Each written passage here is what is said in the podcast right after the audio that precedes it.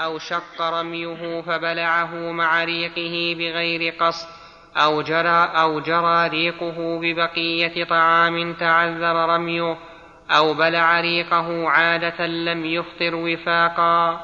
وإن أمكنه لفظ وإن أمكنه لفظه بأن تميز عن ريقه فبلعه عمدا أفطر نص عليه. ولو كان دون الحمصة خلافا لأبي حنيفة ومالك. قال أحمد رحمه الله قال أحمد رحمه الله في من تنخع دما كثيرا في رمضان أجبن عنه ومن غير الجوف أهون وإن بصق نخامة بلا قصد من مخرج الحاء المهملة ففي فطره وجهان مع أنه في حكم الظاهر كذا قيل وجزم به في الرعاية وإن قطر في ذكره دهنا لم يفطر نص عليه خلافا لأبي حنيفة في إحدى الروايتين.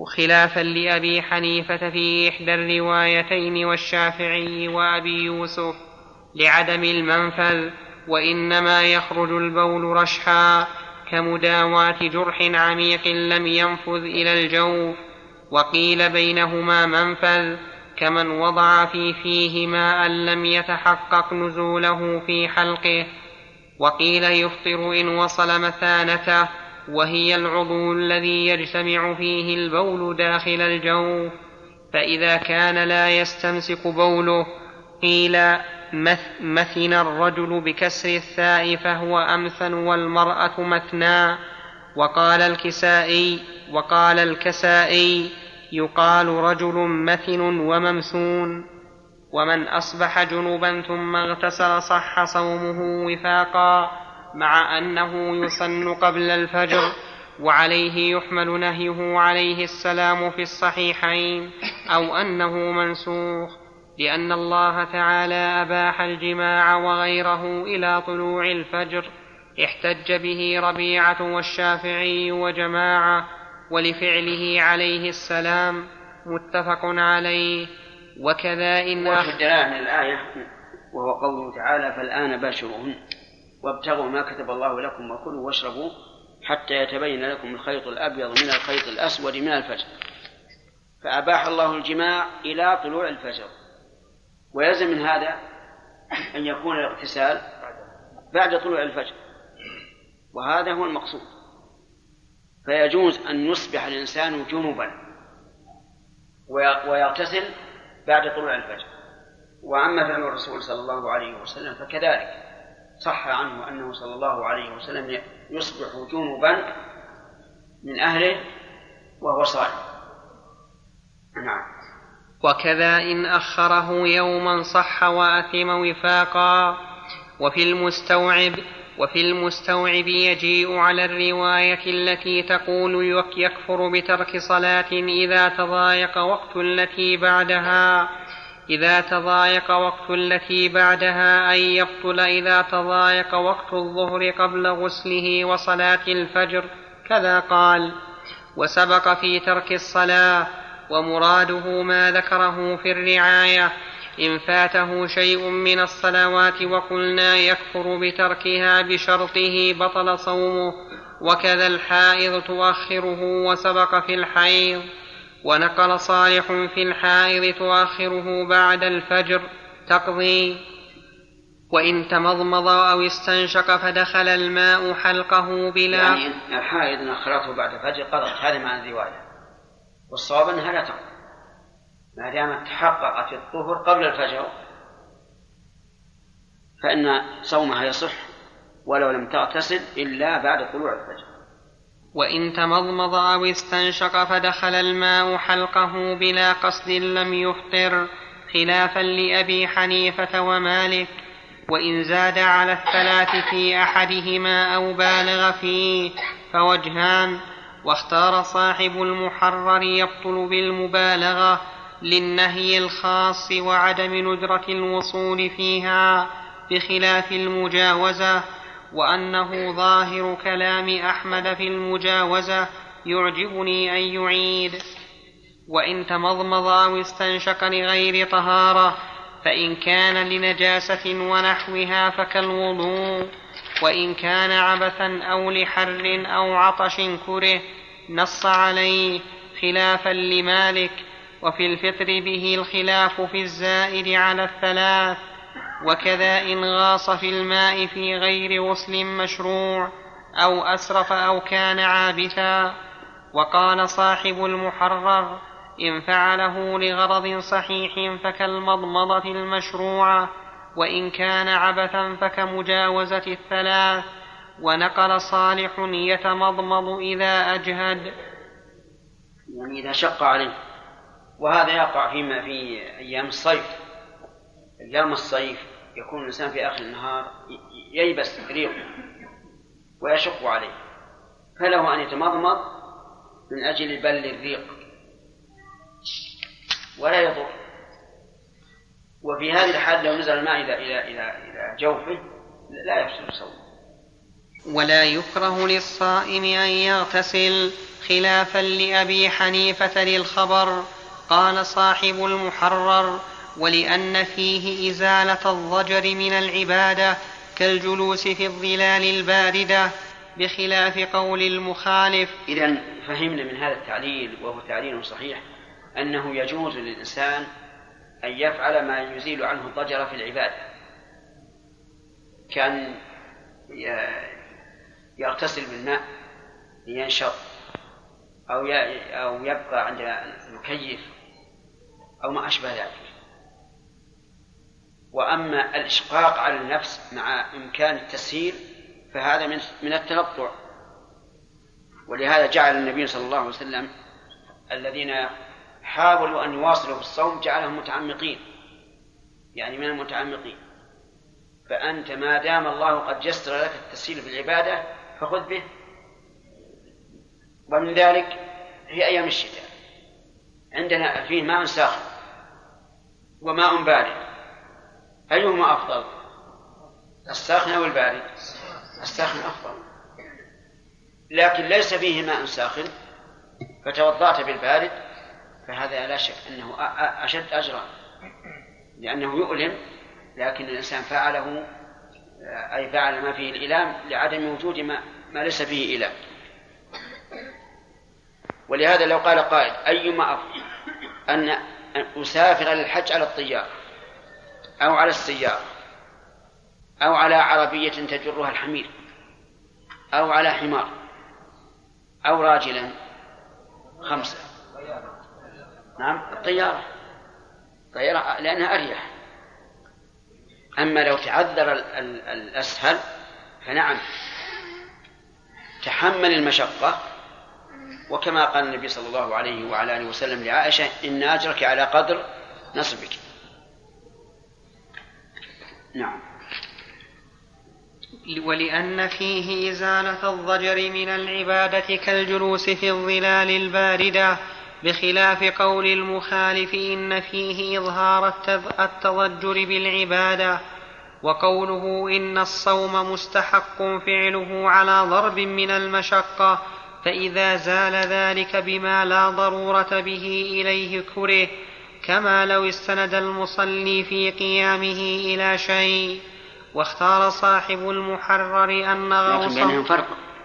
المستند في في قيامه إلى شيء يكون معتمدا على هذا الشيء كأنه متسلط متسلط عليه لأنه يزيل أصل وجود وجود المشقة في القيام. هذا إذا سلمنا بأن الاستناد إلى الشيء على وجه يسقط به لو أزيل هذا الشيء أنه مبطل للصلاة. والمسألة فيها خلاف. لكن على القول بأن الإنسان إذا استند إلى العمود أو إلى الجدار وهو قادر على أن يقف بدون استناد فإن الفريضة تبطل وتكون نافلة. على هذا القول نقول الفرق بين هذا وهذا ظاهر.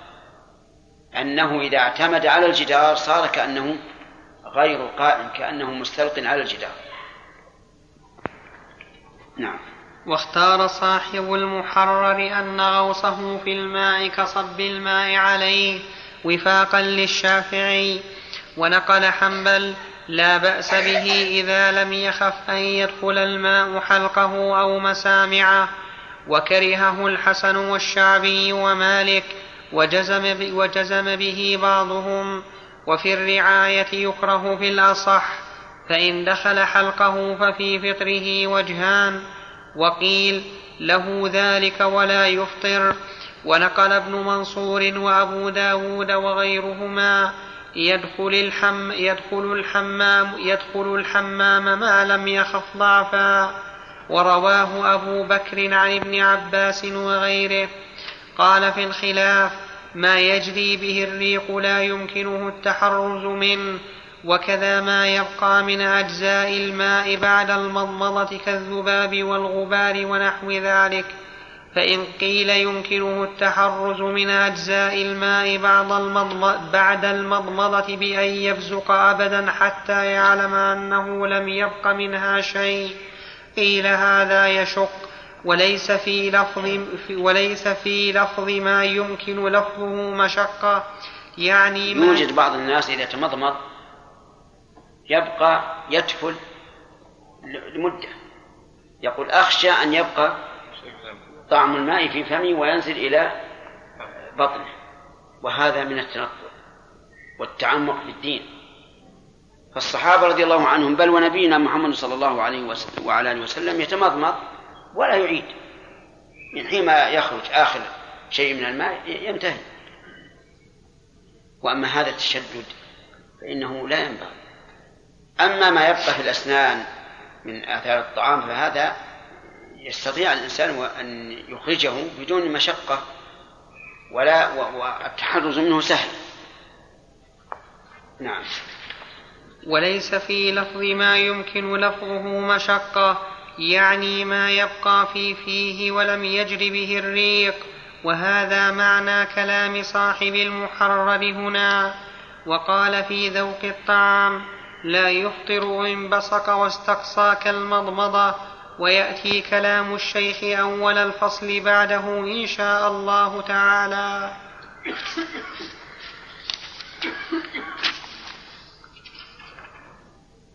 فصل يكره للصائم أن يجمع ريقه ويبلعه فإن جمعه ثم بلعه قصدا لم يفطر وفاقا كما لو بلعه قصدا ولم يجمعه بخلاف غبار الطريق وقيل يفطر فيحرم ذلك كعوده وبلعه من بين شفتيه وفي منتهى الغاية ظاهر شفتيه لإمكان التحرز منه عادة كغير الريق وإن أخرج من فيه حصاة أو درهما أو خيطا ثم أعاده فإن كان ما عليه كثيرا فبلعه أفطر وإن قل لم يفطر في الأصح خلافا للشافعي لأنه لا يتحقق انفصاله ودخوله حلقه كالمضمضة ولو كان ولو كان لسانه لم ولو كان لسانه لم يفطر أطلقه الأصحاب أطلقه الأصحاب وفاقا لأن الريق لم يفارق محله وقال ابن عقيل يفطر وإن تنجس فمه أو خرج إليه قيء أو قلس فبلعه أفطر نص عليه وإن قل لإمكان التحرز منه وإن بصقه وبقي فمه نجسا فبلع ريقه فإن تحقق أنه بلع شيئا نجسا أفطر وإلا فلا.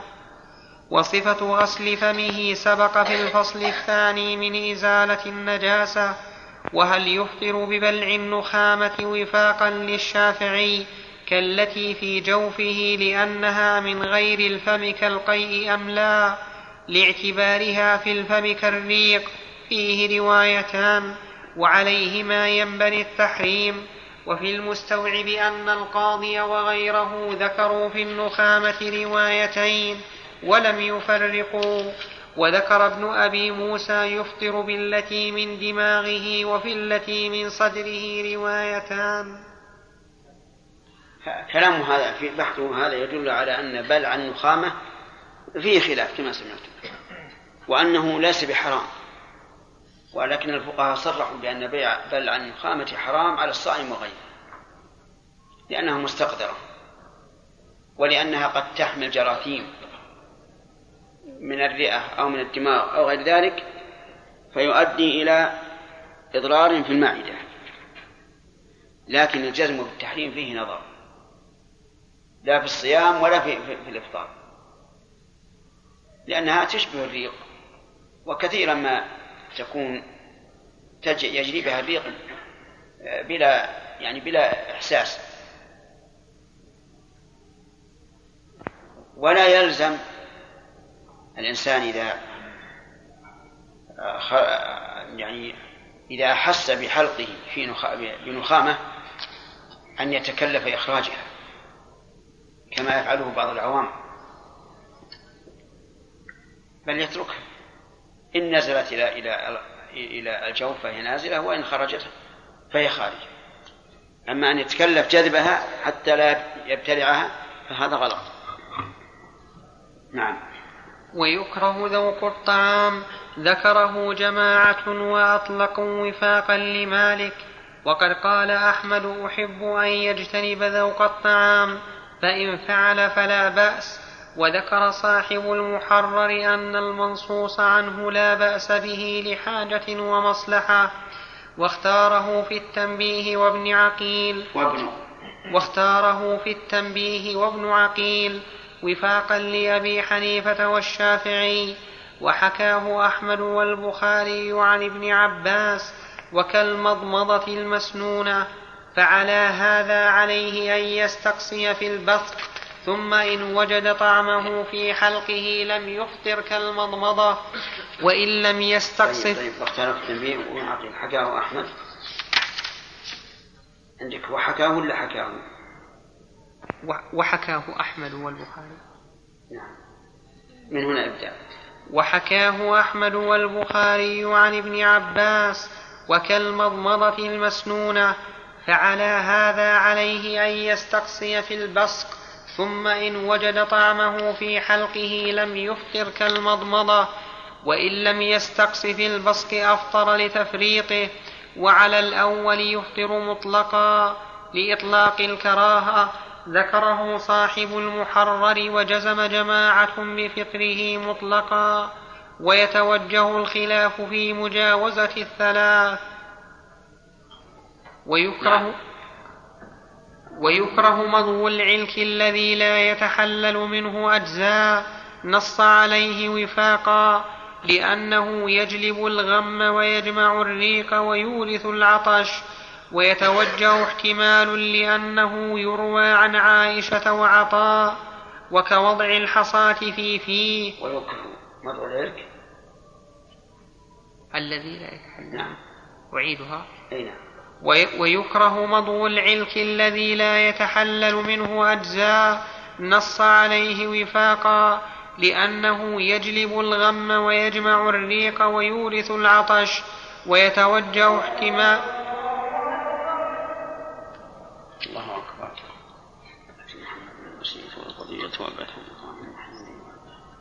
نعم. ويكره مضغ العلك. ويكره مضغ العلك الذي لا يتحلل منه أجزاء. نص عليه وفاقا لأنه يجلب الغم ويجمع الريق ويورث العطش ويتوجه احتمال النسخة الثانية يجلب الفم. يجلب الفم.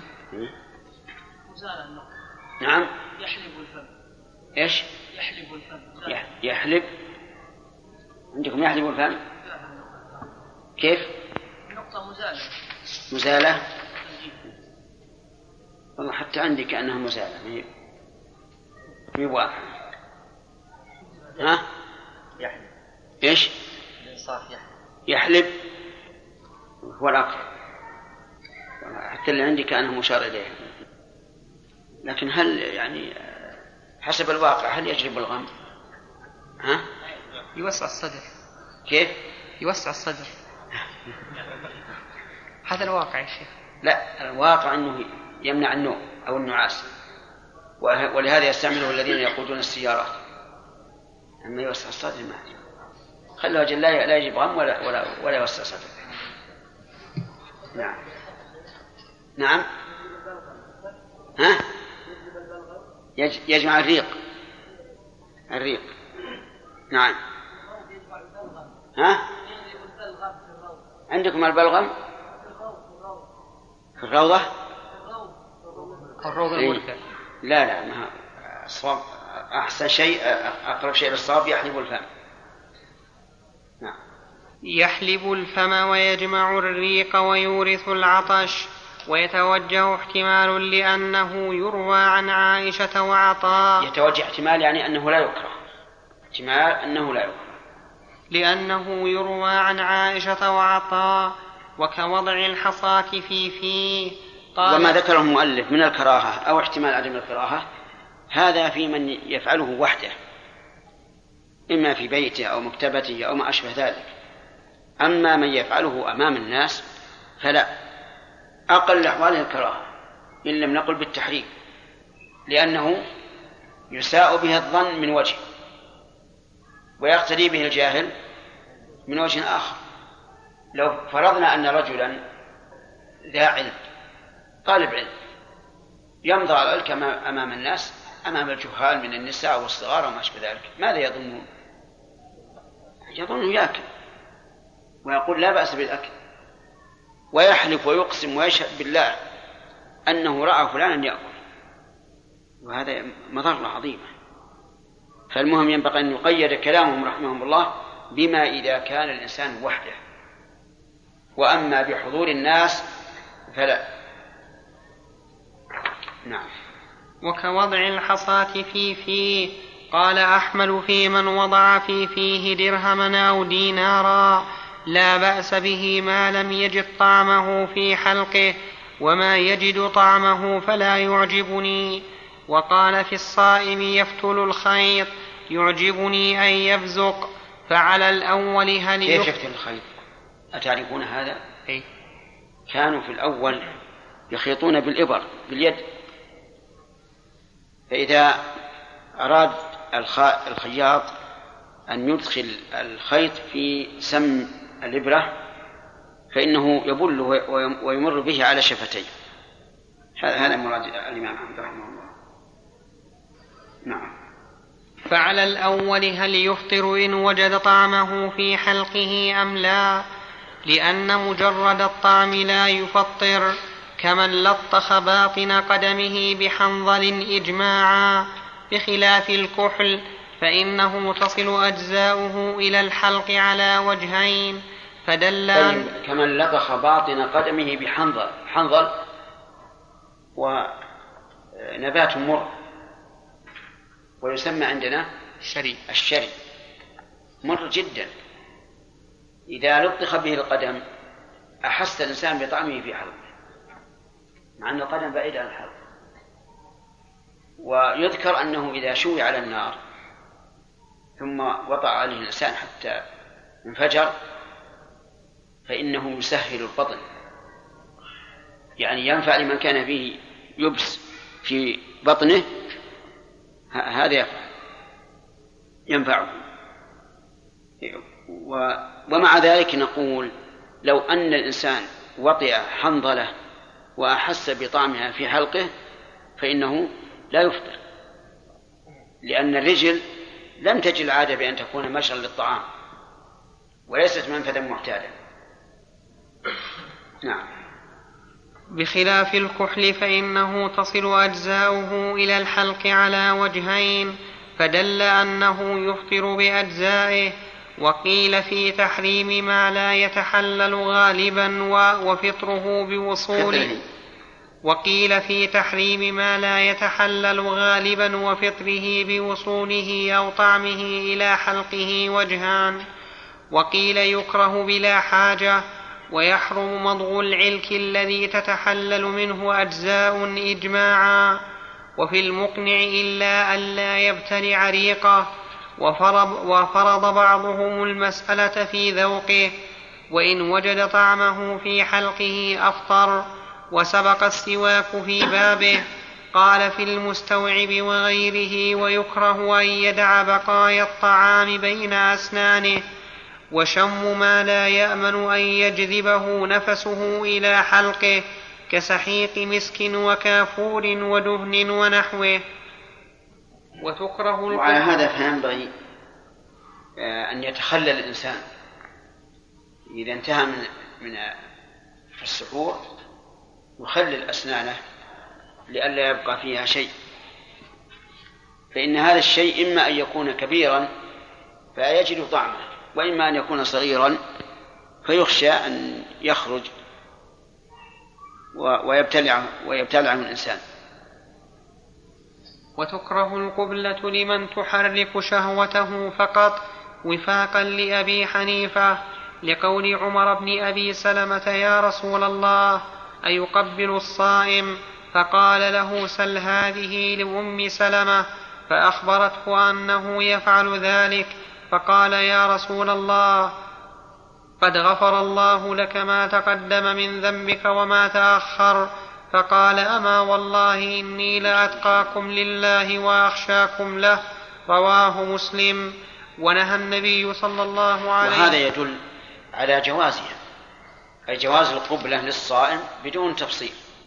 وفي هذا الإشارة أو الإيماء إلى التعليم بالفعل.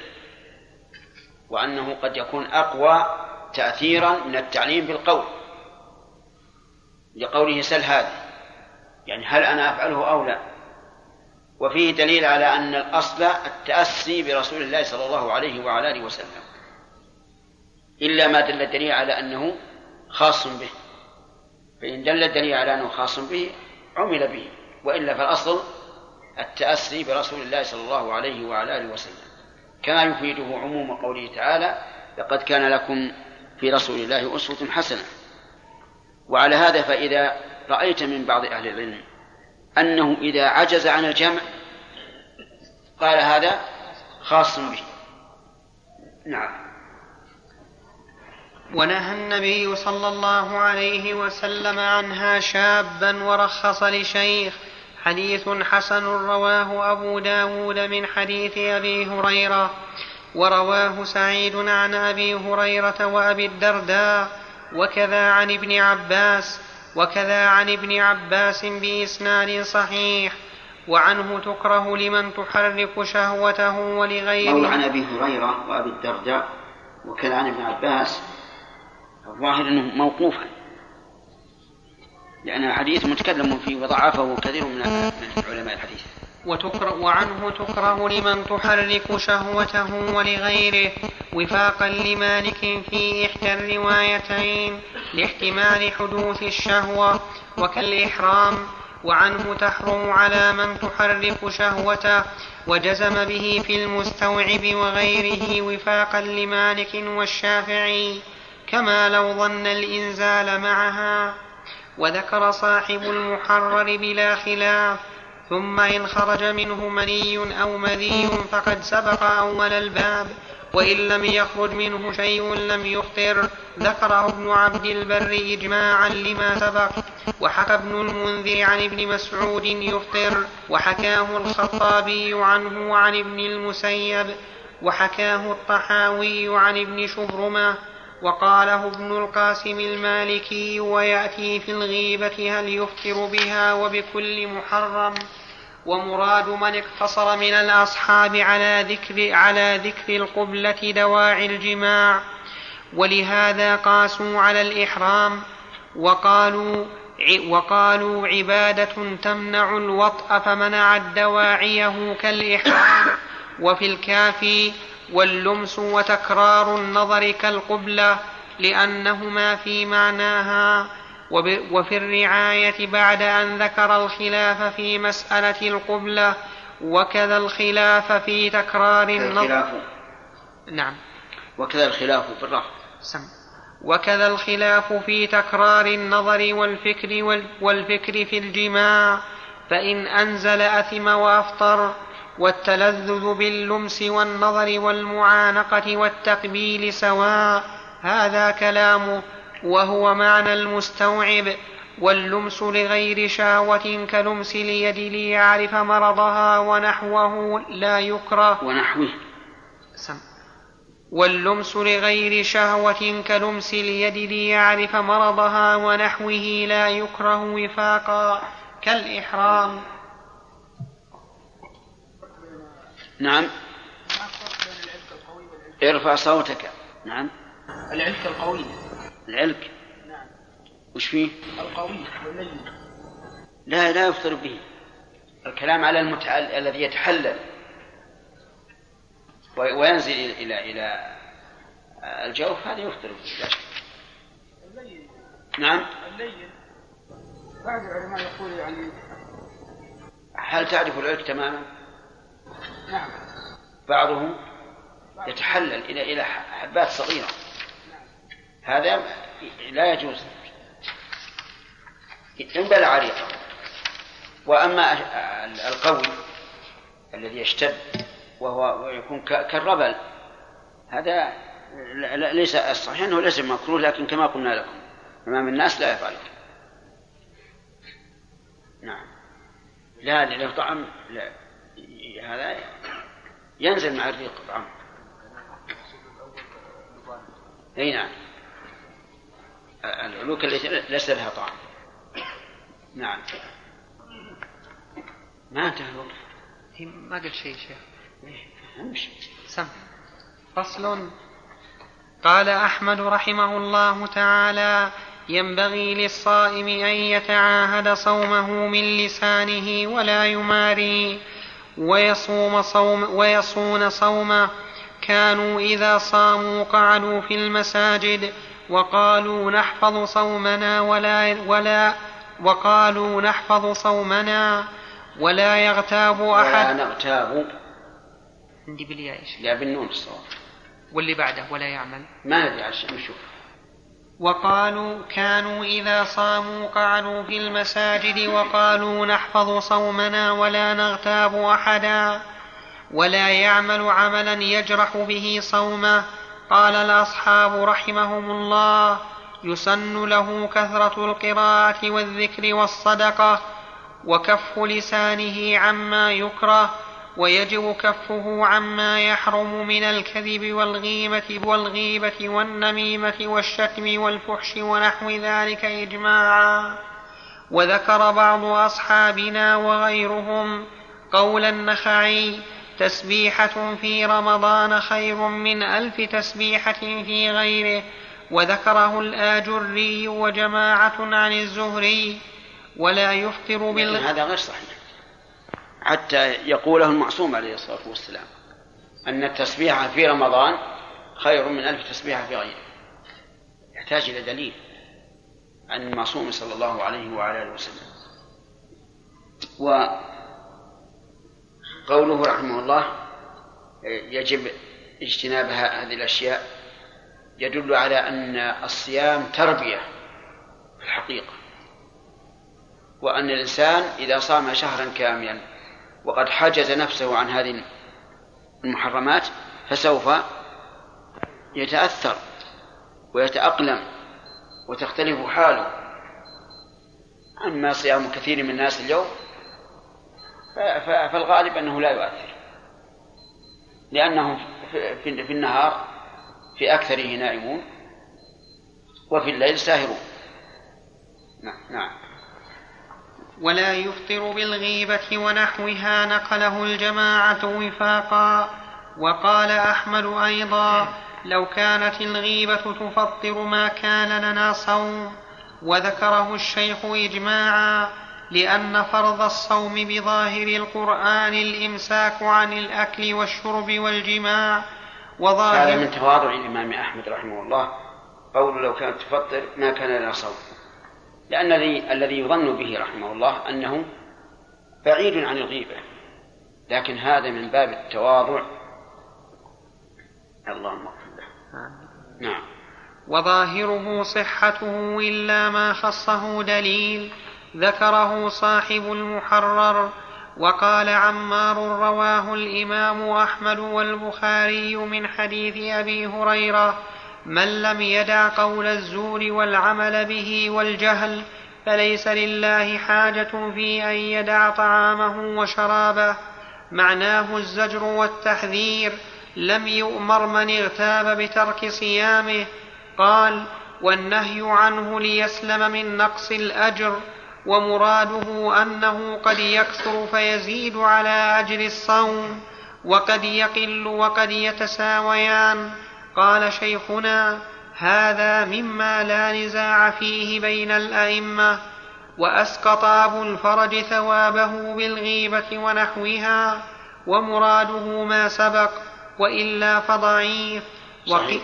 مراده ما سبق يعني من الموازنة. والا وإلا فهو ضعيف يعني لو قلنا بمجرد ما يغتاب تتسع الغيبة أجر الصيام لكان هذا قولا ضعيفا. ولكن المعادلة هي الحق. وقيل لأحمد في رواية إسحاق بن إبراهيم عن قولهم في تأويل حديث الحجامة كانا يغتابان فقال الغيبة أيضا أشد للصائم بفطره أجدر أن تفطره الغيبة. كيف؟ قال؟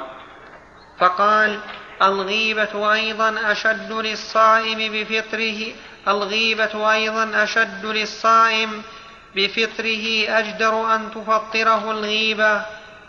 وذكر شيء فقال الغيبة أيضا أشد للصائم بفطره أجدر أن تفطره الغيبة.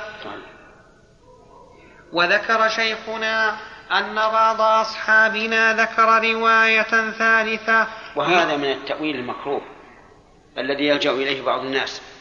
إذا كان يعتقد شيئا ذهب يحرف النصوص ويلوي أعناقها إليه. فالذين قالوا إن هذين الرجلين اللذان اللذين كانا يحتجمان إنهما قد اغتابا. فقال أفطر حاجم المحجوم كأنه يقول أفطر اللذان يغتابان الناس. سبحان الله. يعلق النبي صلى الله عليه وسلم الحكم على شيء ونحن نعلقه على شيء آخر. فنكون قد جنينا على النصوص من وجهين. الوجه الأول صرفها عما يراد بها والثاني إثبات معنى لها. ولماذا لا نقول بدل من أن نقول إنهما يغتبان؟ إنهما قد أكلا وشربا. إذ لا فرق.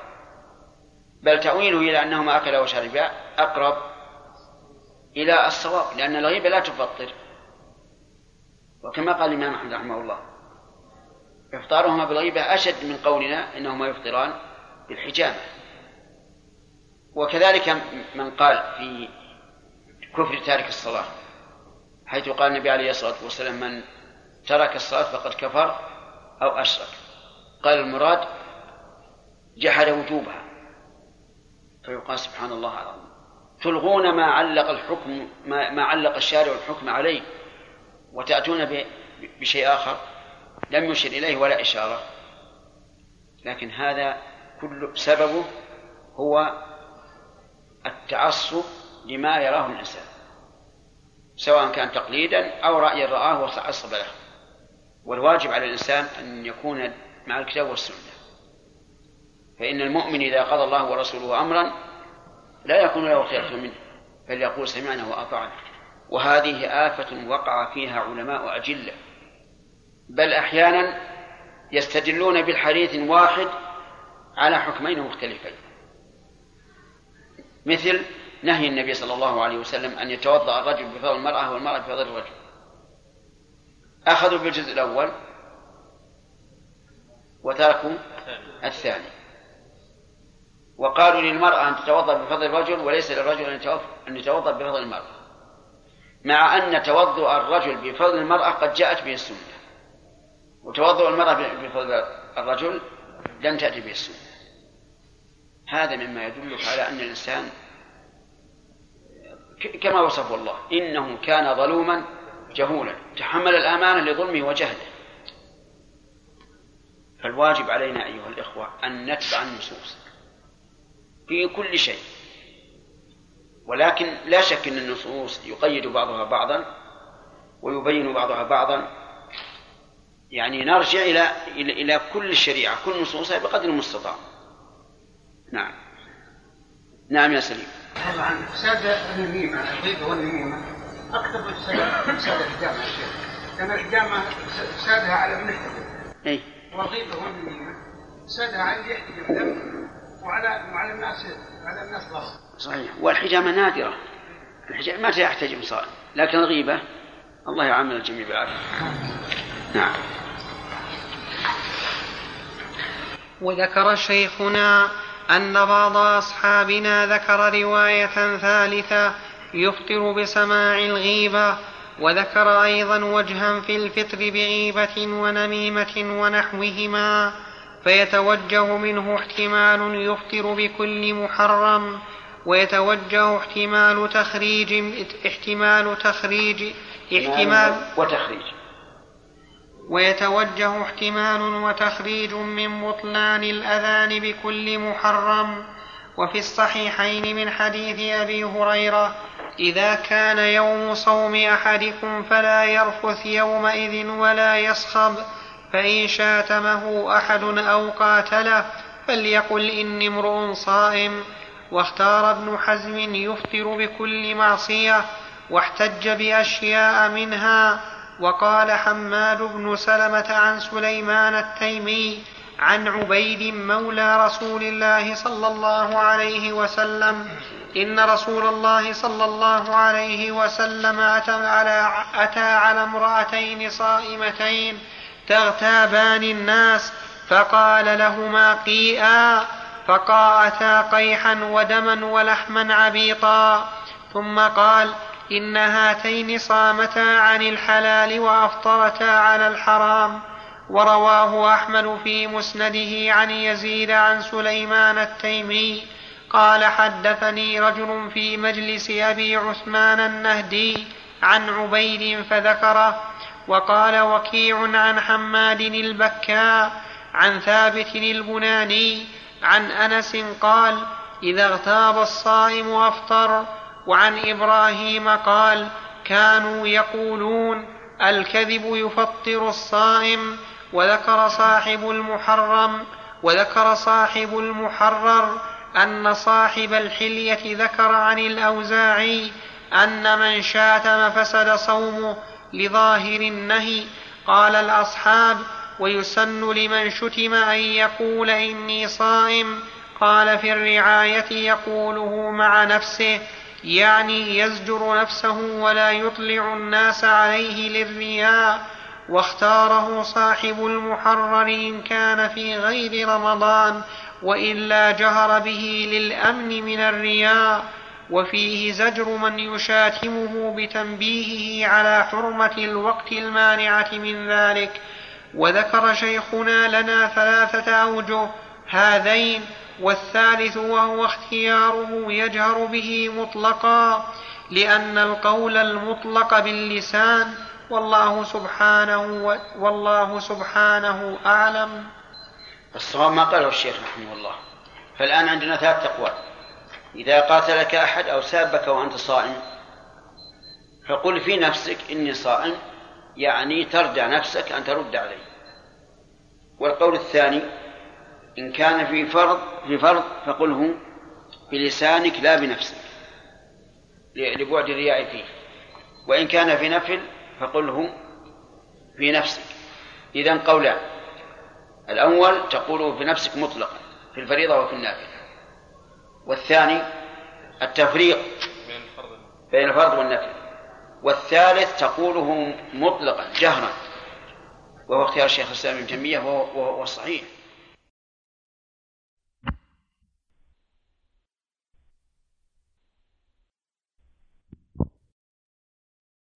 فهو قول اللسان.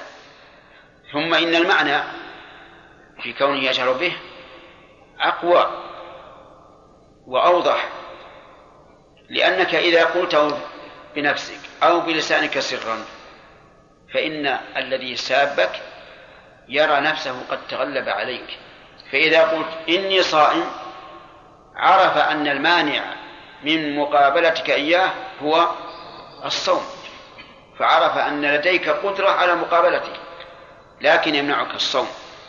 هذه من جهة. من جهة أخرى أن فيه توبيخا له إن كان يعلم أن صاحبه قد صام. كأنه يقول كيف تسابني وأنت تعلم أني صائم. فالحاصل أن الإنسان إذا سابه أحد أو قاتله وهو صائم فليقل بلسانه حتى يسمع صاحبه إني صائم. انتهى الوقت. نعم والله أعلم. نعم. إذا اختلفت أي نعم. فنبهوا لأن اللي عندنا خطية والظاهر أنها مضبوطة. نعم. أي نعم. بعد بعض بعد الوضوء يعني افراز ابلع الريق. ابلع الريق. أبلع. ابلع ما في شيء.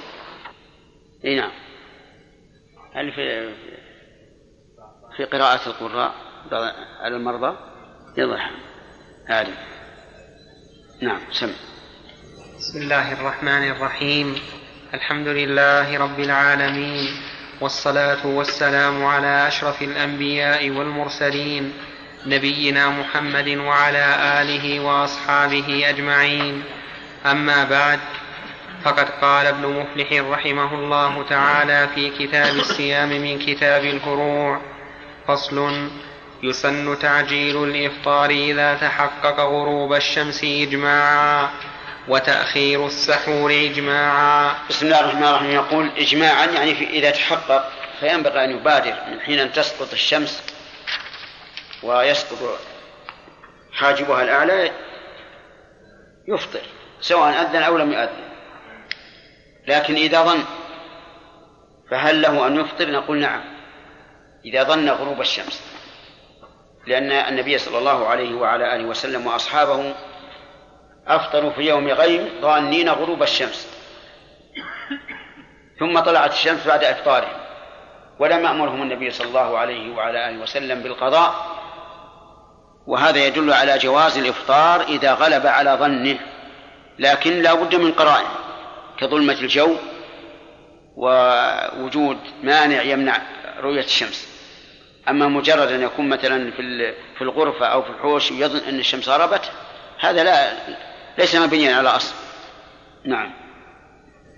ما لم يخش طلوع الفجر وفاقا ذكره أبو الخطاب والأصحاب للأخبار ولأنه أقوى على الصوم وللتحفظ من الخطأ. الأحسن إذا أردت أن تسوق الدليل تقف.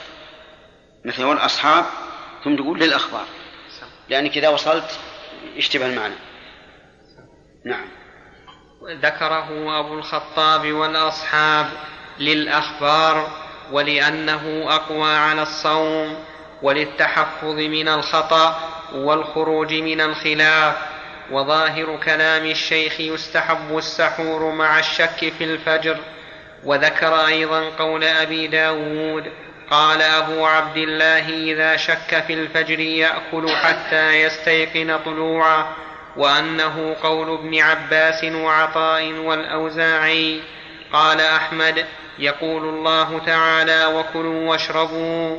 الآية وذكر الشيخ أيضا قول رجل لابن عباس إني أتسحر فإذا شككت أمسك. فقال ابن عباس كل ما شككت حتى لا تشك. و و و و وقوله وقول أبي قلابة قال الصديق رضي الله عنه وهو يتسحر يا غلام أجف حتى لا يفجأن حتى لا يفجأنا الفجر رواهما سعيد ولا يعرف لهما مخالف ولعل مراد غير الشيخ الجواز وعدم المنع بالشك. وكذا جزم ابن الجوزي وغيره أنه يأكل حتى يستيقن وأنه ظاهر كلام أحمد وكذا خص وكذا خص الأصحاب المنع بالمتيق بالمتيقن كشكه في نجاسة طاهر وقال الآجري وغيره لو قال لعالمين ارقب الفجر فقال أحدهما طلع وقال الآخر لم يطلع أكل حتى يتفقا وأنه قول أبي بكر وعمر وابن عباس وغيرهم. هذا القول هو الراجح. أنه لا يحرم الأكل والشرب مع الشك في طلوع الفجر وأن له أن يأكل حتى يتيقن. كذلك أيضا إذا قال لشخصين عالمين عارفين بالفجر ارقبا لي الفجر. فقال أحدهما طلع وقال الثاني لم يطلع. فله أن يأكل ويشرب حتى يتفق. وبناء على ذلك اختلاف التقاويم الآن لنا أن نأخذ بالأول ولا بالأخير؟ بالأخير. لأنهما لم يتفقا إلا على آخر واحد. نعم. واحتج من لم ير صوم. واحتج من لم ير صوم والعجيب أنه يقول هذا قول أبو بكر وعمر وابن عباس وغيرهم. سبحان الله. نعم. واحتج من لم ير صوم يوم, يوم ليلة الغيم بالأكل مع الشك في الفجر وأجاب القاضي وغيره بأن البناء على الأصل هنا لا يسقط العبادة والبناء على الأصل في مسألة الغيم يسقط الصوم. وللمشقة هنا لتكراره والغيم نادر. واقتصر صاحب المقام هذا جواب للتعصب فقط. جواب القاضي ضعيف جدا. إذ لا فرق لأن الأصل بقاء شعبان. فإذا كان فإذا حال دون رؤية الهلال غيم أو أو نحوه فالأصل أن نبني على على أن شعبان باق ولم يدخل رمضان. كذلك في في الفجر إذا شككنا فإننا نأكل حتى نتيقن. واقتصر صاحب المحرر في الجواب على المشقة مع ما في الغيم من الخبر وذكر ابن عقيل في الفصول. الخبر سبق أنه لا, لا دليل فيه وأن معنى اقتلوا له فسرته السنة نفسها أي أي أكملوا عدة شعبان ثلاثين. سبحان الله. ما ماذا نقرأ؟ أيغيب عنا شيء ليس له شهر؟ نعم. وذكر ابن عقيل في الفصول إذا خاف طلوع الفجر وجب عليه أن يمسك جزءا من الليل يتحقق له صوم جميع اليوم وجعله أصلا لوجوب صوم يوم ليلة الغيم وقال لا فرق ثم ذكر هذه المسألة في موضعها وأنه لا يحرم الأكل مع الشك في الفجر. وزاد بل يستحب. كذا قال وفي المستوعب والرعاية. اختلاف قولين والعالم المجتهد ربما يكون له قولان متناقضان. كان بالأول يقول يجب عليه أن يمسك. الثاني يقول يحرم عليه. نعم يقول لا يحرم الأكل. وعليه فلا يجب الإمساك. نعم. وفي المستوعب والرعاية الأولى ألا يأكل, ألا يأكل مع شكه في طلوعه وكذا جزم صاحب المحرر مع جزمه بأنه لا يكره ولا يستحب تأخير الجماع وفاقا لأنه لا يتقوى به ويكره مع الشك في الفجر ولا يكره الأكل والشرب مع الشك فيه. نص على المسألتين ولا يجب والصحيح أنهما سواء وأن له أن يجامع مع الشك في طلوع الفجر. لأن الله قال فالآن باشروهن وابتغوا ما كتب الله لكم وكلوا واشربوا حتى يتبين لكم الخيط الأبيض من الخيط الأسود من الفجر. فكيف نفرق بين ثلاث مسائل جمع الله بينها؟ فالصواب أنه لا فرق وأنه لو جامع شاكا في طلوع الفجر ثم تبين له أثناء الجماع طلوع الفجر فإنه ينزع في الحال ولا شيء عليه. نعم.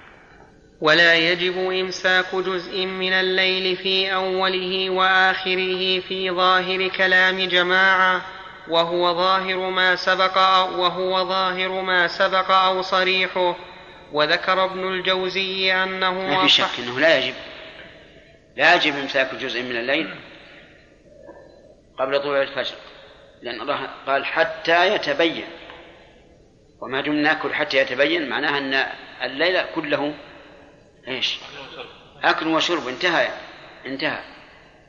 وكذلك بالنسبة للغروب إذا رأينا أن الشمس غربت وسقط قرصها نأكل ونشرب. وذكر ابن الجوزي أنه أصح الوجهين خلافا لمالك في إحدى الروايتين.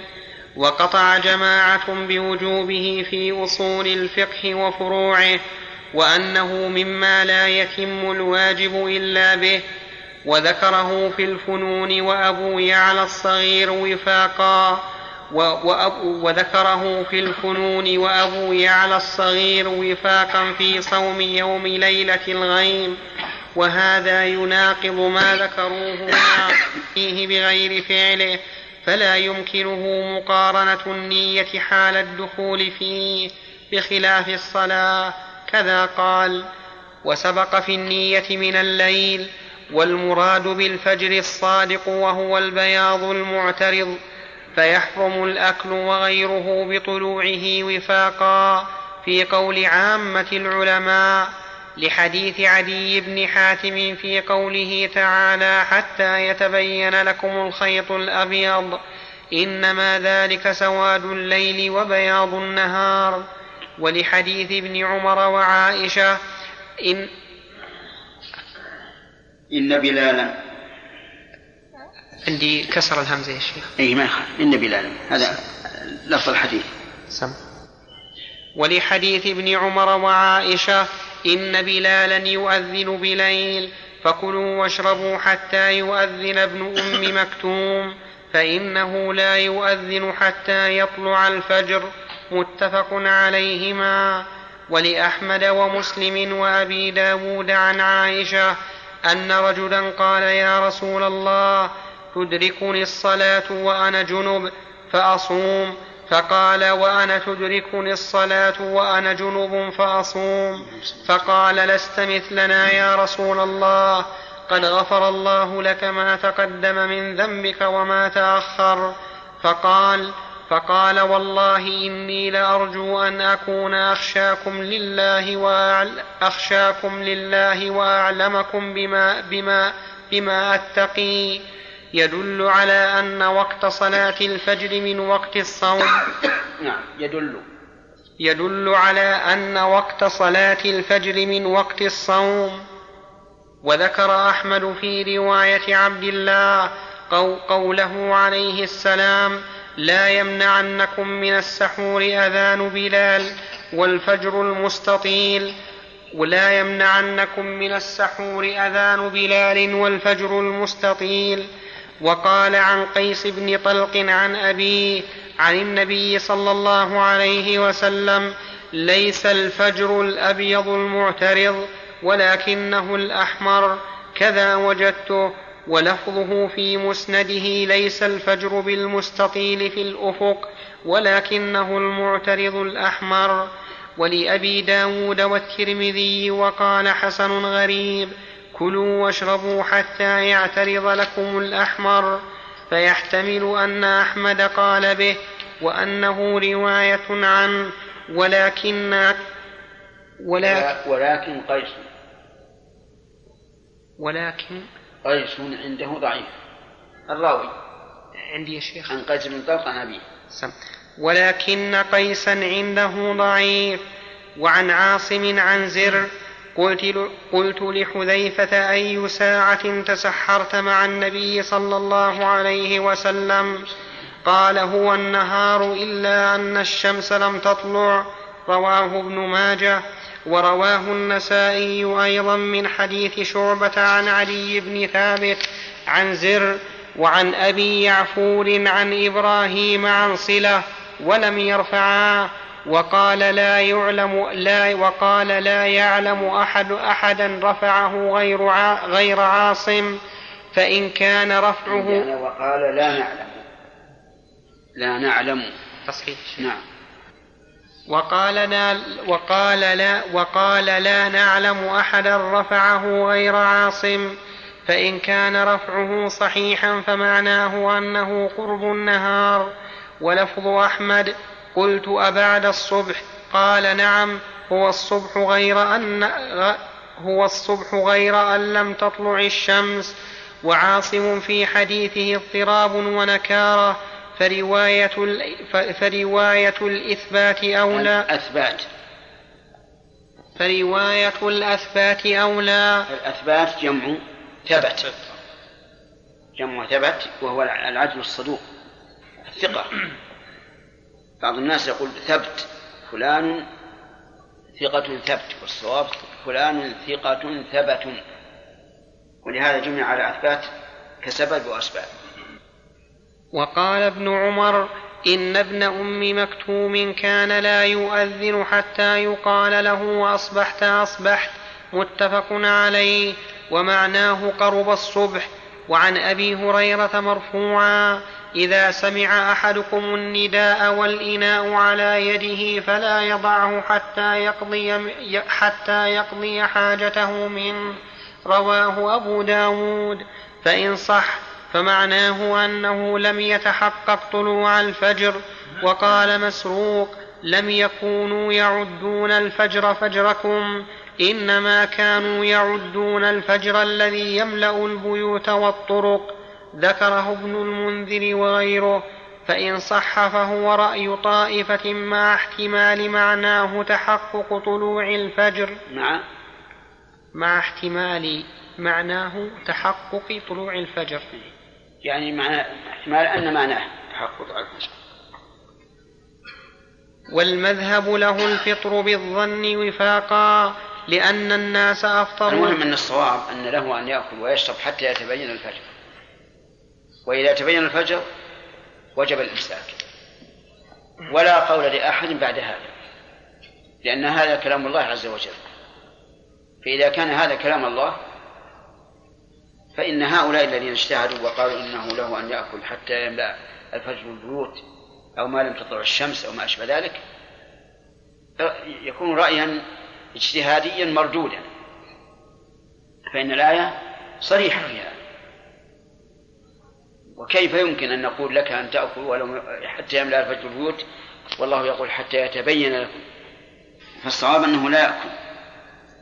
وبقي مسألة إذا سمع أحدكم النداء. والإناء في يده فلا يضعه حتى يعني حتى يقضي حاجته منه. هل نقول إن هذا لأن المؤذن قد يكون تعجل وأذن قبل الوقت؟ فرخص في الأكل في, في الشرب؟ وهل نقول مثل ذلك لو أذن واللقمة في فمه له أن يبتلعها؟ الظاهر نعم أنها مثل مثل الشرب أو أولى. ما دامت في فمه هذا أبلغ من من كون إناء في يده في مسألة الشرب. ولعل هذا والله أعلم لأن الفجر خفي. يعني ليس كالشمس إذا غربت. الشمس إذا غربت ترى شيء جرم معروف يرى ويعرف أنه غاب أو لم والفجر يطلع إيش؟ شيئا فشيئا. فلا يمكن إدراكه بالتأكيد. فلهذا رخص الإنسان إذا كان الإناء في يده أن يشرب حتى يرضى وإذا كانت اللقمة في فيه أن يأكلها. هذا إذا كان المؤذن يؤذن على طلوع الفجر. أما إذا كان يؤذن على التقويم الذي قد يخالفه من خالفه ممن شاهدوا الفجر كما شهد عندنا جماعة في هذا أنهم يقولون نحن شاهدنا الفجر في جميع فصول السنة. ووجدنا أن التقويم متقدم. بعضهم يبالغ إلى حد ثلث ساعة ولكن هذه مبالغة وبعضهم ربع ساعة عشر دقائق. فالمهم أن الأمر الحمد لله واسع. أن الأمر واسع. فمثل حسب أذان المؤذنين غالبهم الآن لنا أن نأكل ونشرب ولو كان حتى يتم الأذان. لكن بعض المؤذنين جزاهم الله خيرا نسمعهم في الفجر يتأخرون عشر دقائق. عن التقويم. نعم. نعم. يعني بعض الإخوة المؤذنين يلتزم بما ذكرتم الآن وهو هو خمس أو ست نعم. وبعضهم يؤذن على التقويم. اللي أذن على التقويم هذا فيه فرج للناس. علشان الإنسان يستعد ويشرب ويأكل. يعني لو توحدوا في الأذان يكون أفضل يعني. ما يمكن. أولا ما يمكن لأن المسألة فيها شك. في التقويم لا شك يعني في شك قطع. ما في إشكال. إن في تقديم. وثانيا أن الساعات تختلف. مو كل الساعات مضبوطة. على كل حال أنت إذا كنت تعرف الزمن بالتقويم فإذا حان وقت الأذان حسب التقويم وساعتك مضبوطة فاشرب وكل حتى يتم خمس دقائق. نعم. والمذهب له الفطر بالظن. وسمعت الآن إذا اختلف العالمان في طلوع الفجر. قال أحدهما طلع وقال الثاني لم يطلع كل حتى يتفق. نعم. والمذهب له الفطر بالظن وفاقا لأن الناس أفطروا في عهده عليه السلام ثم طلعت الشمس وكذا أفطر عمر والناس في عهده كذلك ولأن ما عليه أم ولأن ما عليه أمارة يدخله التحري ويقبل فيه قول واحد كالوقت والقبلة. بخلاف الصلاة وقال في التلخيص يجوز الأكل بالاجتهاد في أول اليوم ولا يجوز في آخره إلا بيقين. ولو أكل ولم يتيقن لزمه القضاء في, في الآخر ولم يلزمه في الأول وقاله بعض الشافعية وإذا غاب حاجب الشمس ولكن كما تعلمون من هذه الخلافات لا لا قول بعد وجود السنة. السنة مقدمة على كل شيء. وهو أنه يجوز أن يفطر بإيش؟ بغلبة الظن. ثم إن تبين أنه أخطأ فهو جاهل لا قضاء عليه. نعم. وإذا غاب حاجب الشمس الأعلى أفطر الصائم حكما وإن لم يطعم ذكره في المستوعب وغيره. وقوله عليه السلام إذا أقبل الليل منها هنا وأدبر النهار منها هنا وغربت الشمس فقد أفطر الصائم أي أفطر شرعا فلا يثاب على الوصال كما هو ظاهر المستوعب. وقد يحتمل أنه يجوز له الفطر. الحديث فقد أفطر الصائم. هل المعنى فقد حل له الفطر؟ أو المعنى فقد أفطر حكما ولا ثواب له بعد ذلك؟ كما ترون المسألة خلافية. وهذا يحقق ما قلناه سابقا أن العمل قد يكون جائزا وليس بمستحب ولا مشروع. وجه الجواز أن النبي صلى الله عليه وعلى آله وسلم أجاز لهم الوصال إلى إلى السحر. نعم. أي العلامات الثلاث ما هي؟ أقبل الليل من ها هنا يعني المشرق وأدبر النهار من ها هنا يعني خالد ها؟ أدبر النهار من ها هنا من أين أحد؟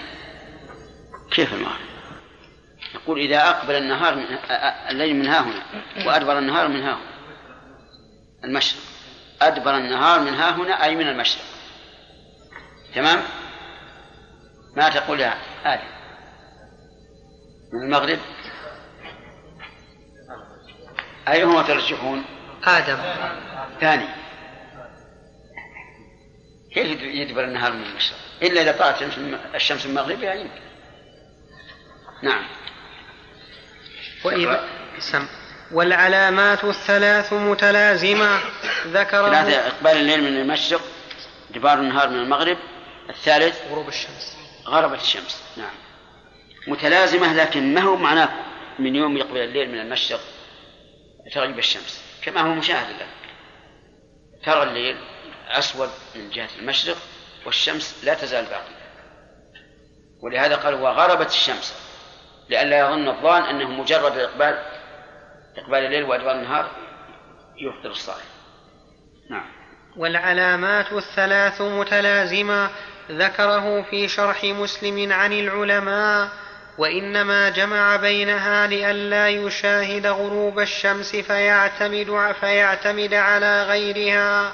كذا قال ورأيت بعض أصحابنا يتوقف في هذا ويقول ويتوقف في هذا ويقول يقبل الليل مع بقاء الشمس ولعله ظاهر المستوعب والله أعلم. والفطر قبل الصلاة هذا شيء مشاهد ما, ما في إشكال. ما يحتاج إلى فيقال إذا أقبل الليل من المشرق وأدبر النهار من المغرب فتحر الغروب حر الغروب تجد الشمس قرنها الأسفل قد بدأ يغيب. نعم. والفطر قبل الصلاة أفضل والفطر قبل الصلاة أفضل وفاقا لفعله عليه السلام. وكان عمر وعثمان رضي الله عنهما لا يفطران حتى يصلي المغرب وينظرا إلى الليل الأسود. رواه مالك. ولا ولا يجب ولا ولا ولا يحب ولا يجب السحور. ولا يجب السحور. لكن آه، فعل عمر وعثمان رضي الله عنهما اجتهاد ولعله لسبب لا نعلمه. يعني قضية عين. والمرجع في هذا إيش؟ إلى السنة. وقد ثبت عن النبي صلى الله عليه وعلى آله وسلم أنه قال لا يزال الناس بخير ما عجلوا الفطر. فعليه نقول الأفضل المبادرة. المبادرة بالإفطار. إذا تحقق غروب الشمس إن شاهدها أو غلب على ظنه إن حال دون من دون رؤيتها غيم أو نحو. نعم يا ولي إيش؟ في حيث قال وصلى قال لم يفطر إلا بعد ما صلى. ولا شك أن الصلاة يعني أفضل العبادات قبل الصيام. هل الأفضل يفسد الصيام أو يفضل يفسد الصلاة؟ كيف؟ وش الكلام؟ يعني يؤخران الفطر إلى ما بعد الصلاة. لا لا لا. ما عشان التيقن لعل هناك أسباب ما نعلمها.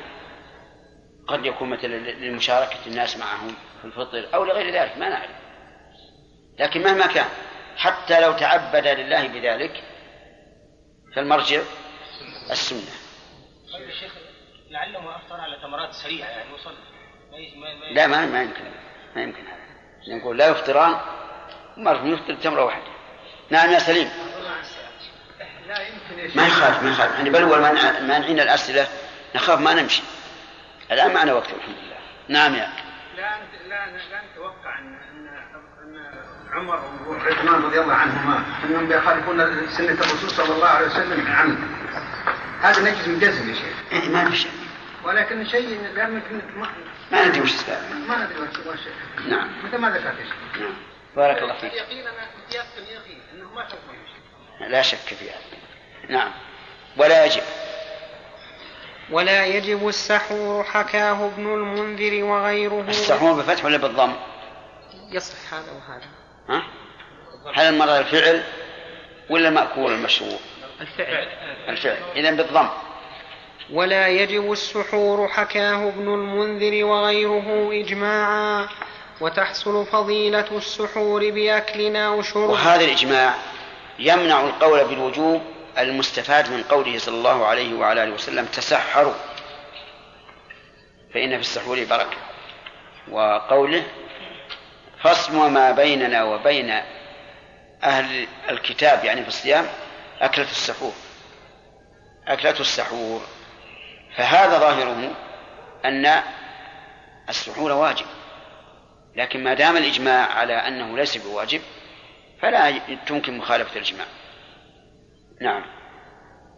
وتحصل فضيلة السحور بأكل أو شرب لحديث أبي سعيد ولو أن يجرع أحدكم جرعة من ماء وفيه عبد الرحمن بن زيد بن أسلم وهو ضعيف رواه أحمد وغيره ورواه ابن أبي عاصم وغيره من حديث أنس من رواية عبد الرحمن بن ثابت قال العقيلي لا يتابع عليه فيتوجه أن يخرج القول بهذا على العمل بالحديث الضعيف في الفضائل.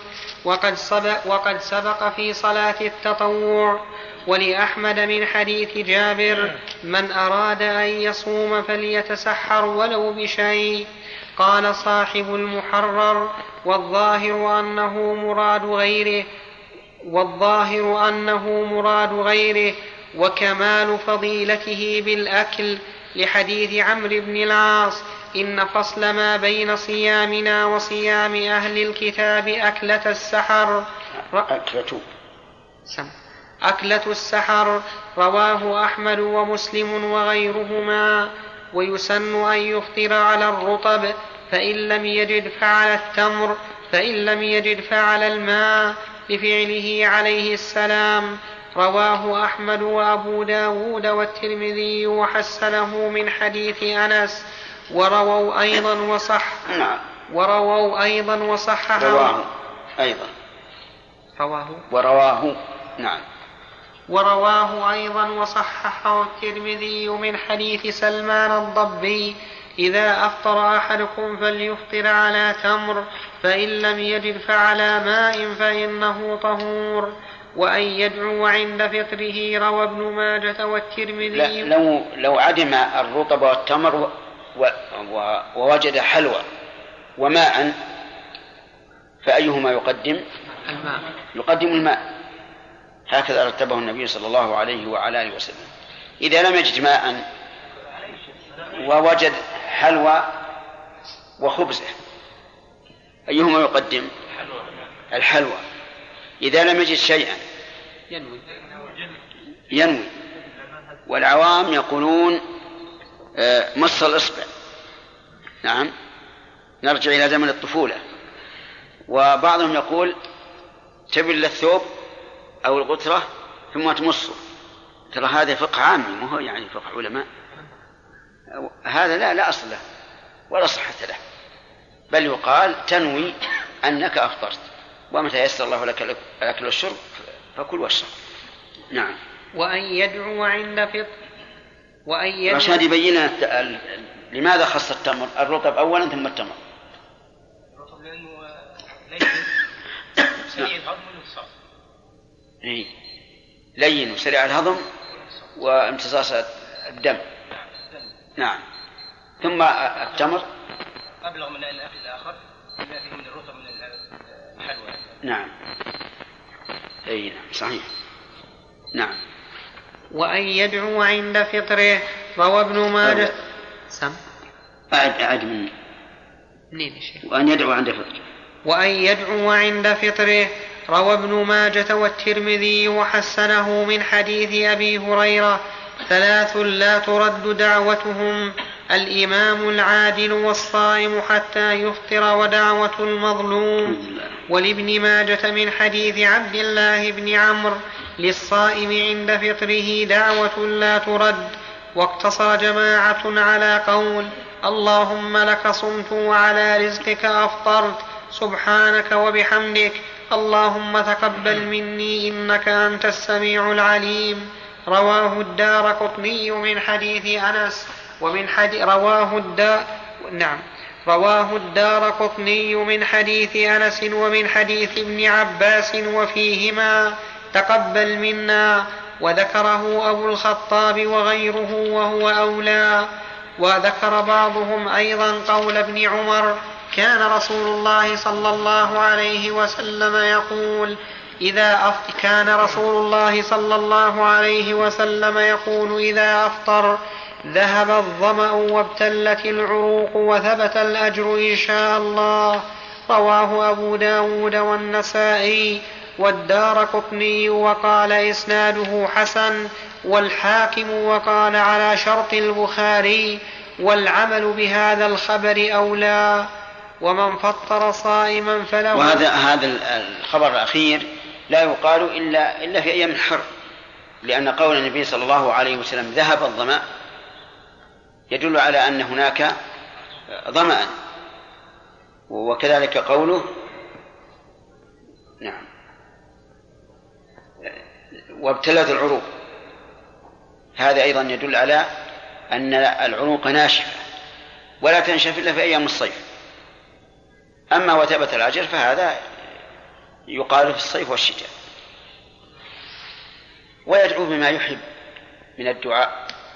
من أمور الدين والدنيا لأنه يرجى الإجابة في هذا الوقت لا سيما أنه في آخر النهار ولا سيما إن كان في نهار الجمعة وهو